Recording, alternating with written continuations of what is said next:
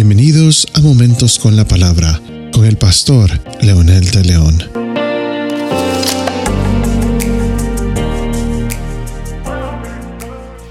No he conocido a nadie que le disguste una buena promesa o que escuche, lea que va a ser bendecido, que va a ser cuidado, que va a ser prosperado.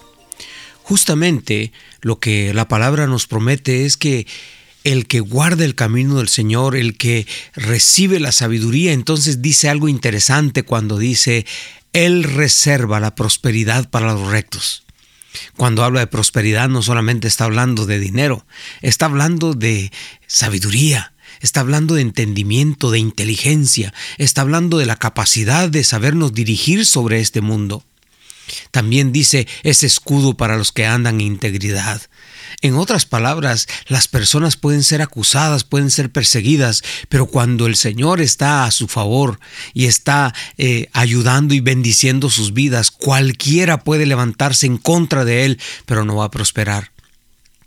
Dice también, guarda la senda del juicio y preserva el camino de sus santos, entonces discernirás justicia y juicio, equidad y todo buen sendero ¿Por qué razón todo esto? ¿Cuál es la razón de tantas promesas lindas, tanto eh, beneficio para aquellos que le creen? Porque dice, entrará en tu corazón el conocimiento y será grato a tu alma.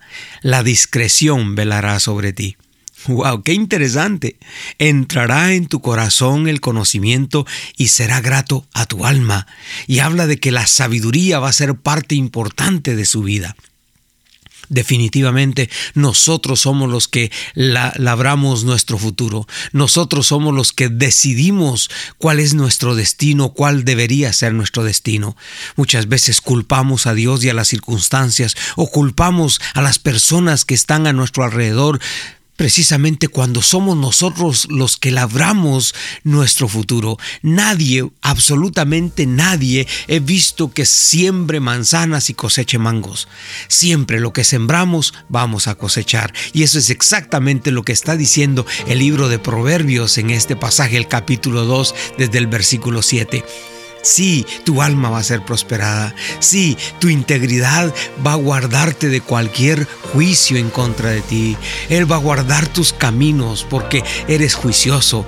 Va a preservar tu camino porque eres santo. Entonces vas a discernir justicia y juicio. Vas a saber caminar sobre este mundo.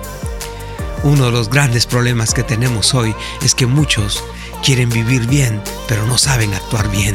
Por eso necesitamos iniciar con una buena actitud, volviéndonos a Dios. ¿Qué le parece si ora conmigo diciendo, Dios te necesito? Jesucristo tu Hijo es el único que puede cambiar mi vida y transformar mi actitud y mi conducta. Por eso hoy le abro la puerta de mi corazón a tu Hijo Jesús y en ese nombre poderoso yo oro con gratitud. Amén.